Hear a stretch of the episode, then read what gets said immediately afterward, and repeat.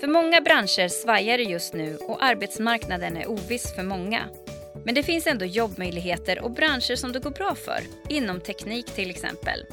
Och teknik det är ju någonting som alla har nytta av och som är under ständig utveckling.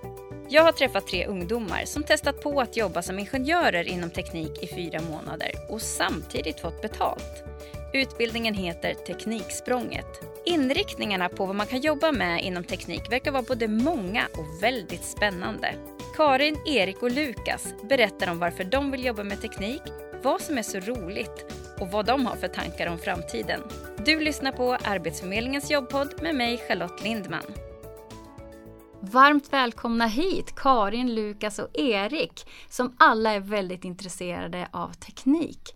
Vad är det som är så intressant med teknik, Erik? Jo, det är att eh, teknik utvecklas alltid. Eh, det är alltid något nytt som är liksom på väg fram eh, och det roliga med teknik, teknik är att nästan alla använder det, eller vi är beroende av det. Så utvecklas en ny teknik så har väldigt många användning av det. Vad är det som är så intressant för dig, Lukas? Eh, jo, det är framförallt att eh, ja, teknik rör sig framåt i framtiden och eh, det är någonting som kommer finnas i framtiden och det känns som det är någonting bra man kan göra i framtiden. Mm. Har ni alltid haft intresse för teknik? Vad säger du?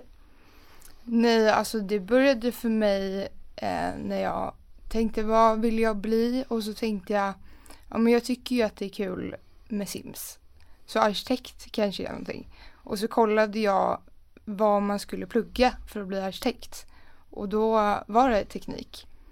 Aha. Um, så, men sen så insåg jag att man behövde så höga betyg.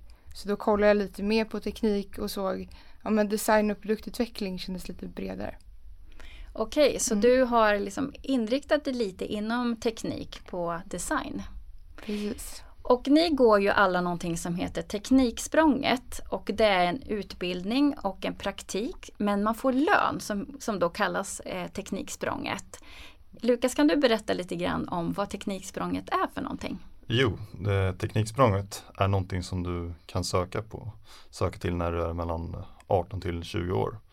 Och då praktiserar du på ett företag eh, under fyra månader där du även får betalt. Och det låter ju väldigt eh, tänker så här, motiverande att man faktiskt får betalt under den tiden som man faktiskt går utbildning. Vad är det för typ av företag som man kan få hamna hos? Det är inte bara företag men det finns väldigt många företag att välja mellan. Uh, utöver uh, ja, företag så finns också stat, uh, statliga sektorer samt kommuner. helt beroende på vilka slags företag som vill ta emot det helt enkelt. Och det här finns ju över hela Sverige. Och eh, vad jag förstått så är det intagning två gånger per år. Och eh, nu går ju ni den här utbildningen och är snart klara. Men eh, hur ansöker man till Tekniksprånget Karin? Ja, du går in på deras hemsida och där finns det flera olika företag att välja mellan. Och eh, då klickar du på de som känns mest intressanta. Du skickar in liksom ditt CV, ett personligt brev och sådär. Och sen kan du också skriva en speciell kommentar varför du precis vill ha just det företaget. Och sen kontaktar de dig om de är intresserade av en intervju. Men det är inte alla som kan söka. Du sa ju Lukas att man skulle vara mellan 18 men att man inte ska ha fyllt 21 år. Men eh, vad är det för typ av bakgrund man måste ha? För man måste ha gått gymnasiet.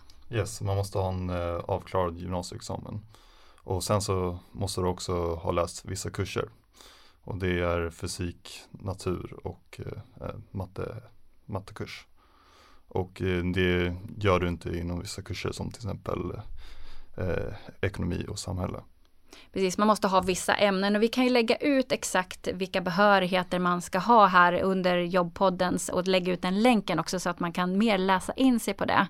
Men måste man vara ett riktigt sant mattesnille för att vara tekniskt kunnig eller kunna jobba med teknik? Vad säger du Erik? Absolut inte. Teknik är så jäkla väldigt brett eh, och eh, ibland behövs inte matte eh, i det. du kan utveckla saker utan att ja, vara mattesnille. Uh, har du driv för någonting så kan du lära dig det på egen hand till exempel. Uh, och ibland behövs det en designer, ibland behövs det en mattesnille, ibland behövs det bara någon som kan producera en vara snabbt.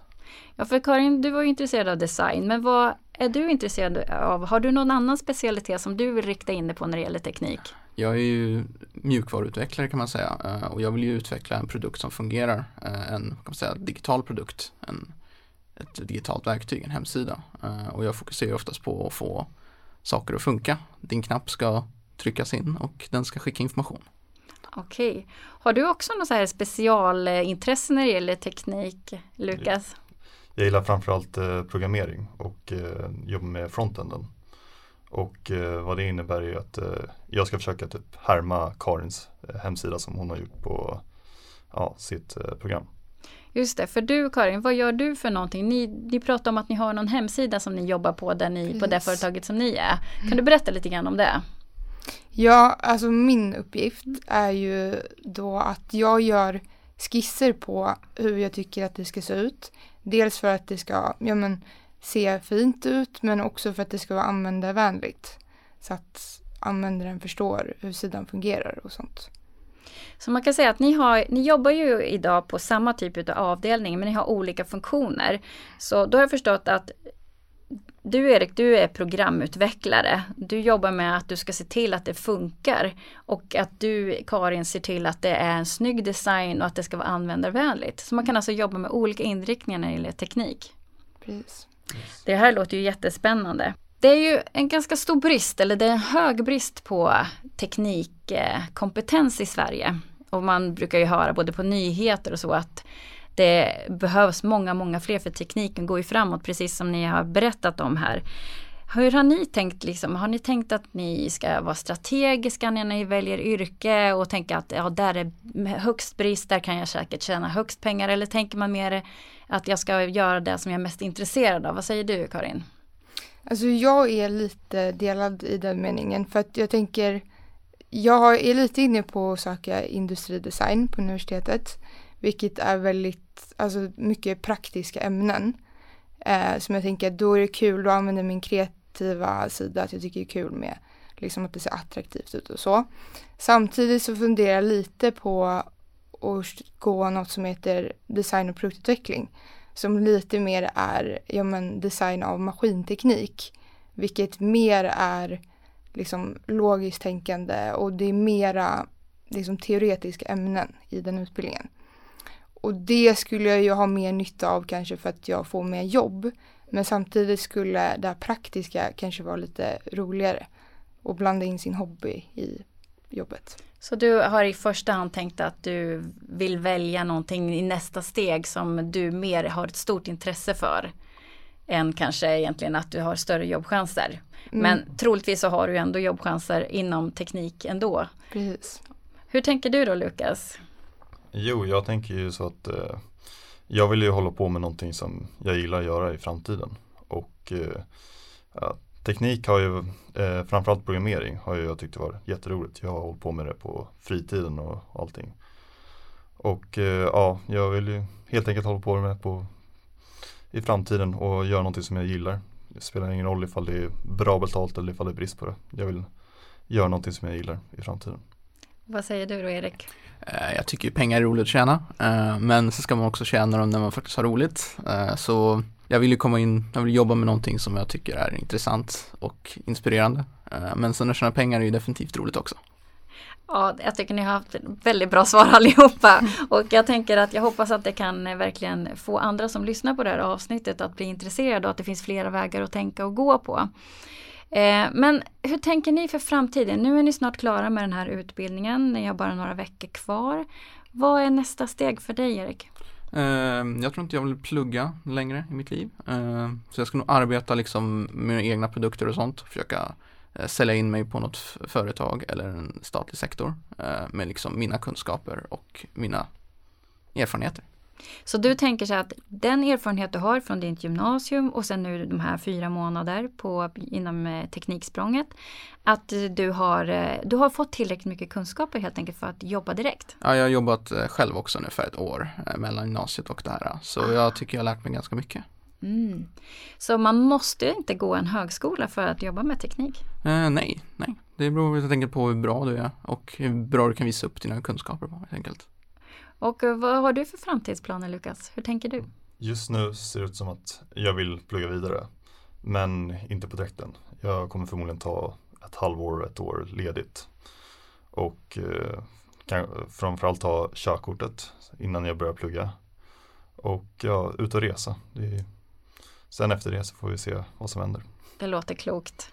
Mm. Och Karin, dig hade vi hört här nu också att du hade lite framtidsplaner på att läsa vidare. Men om det är nu ungdomar som då är under 21 år som är intresserade av teknik, vad har du för tips för, till dem att ge? Ja, men det är ju väldigt bra att testa på. Så ett annat tips jag har är väl att gå ett fjärde år på gymnasiet om det finns på en skola i närheten. Så blir du ju gymnasieingenjör och då får du ju också praktik och testa på hur det är. Och se vad du ska plugga till i framtiden. Just det att man får prova på lite mer även den vägen, Mm. att gå ett fjärde år. Och det finns på olika ställen i Sverige att kunna gå på de här fjärde året. Antingen om man gått teknik eller natur. Mm. Mm.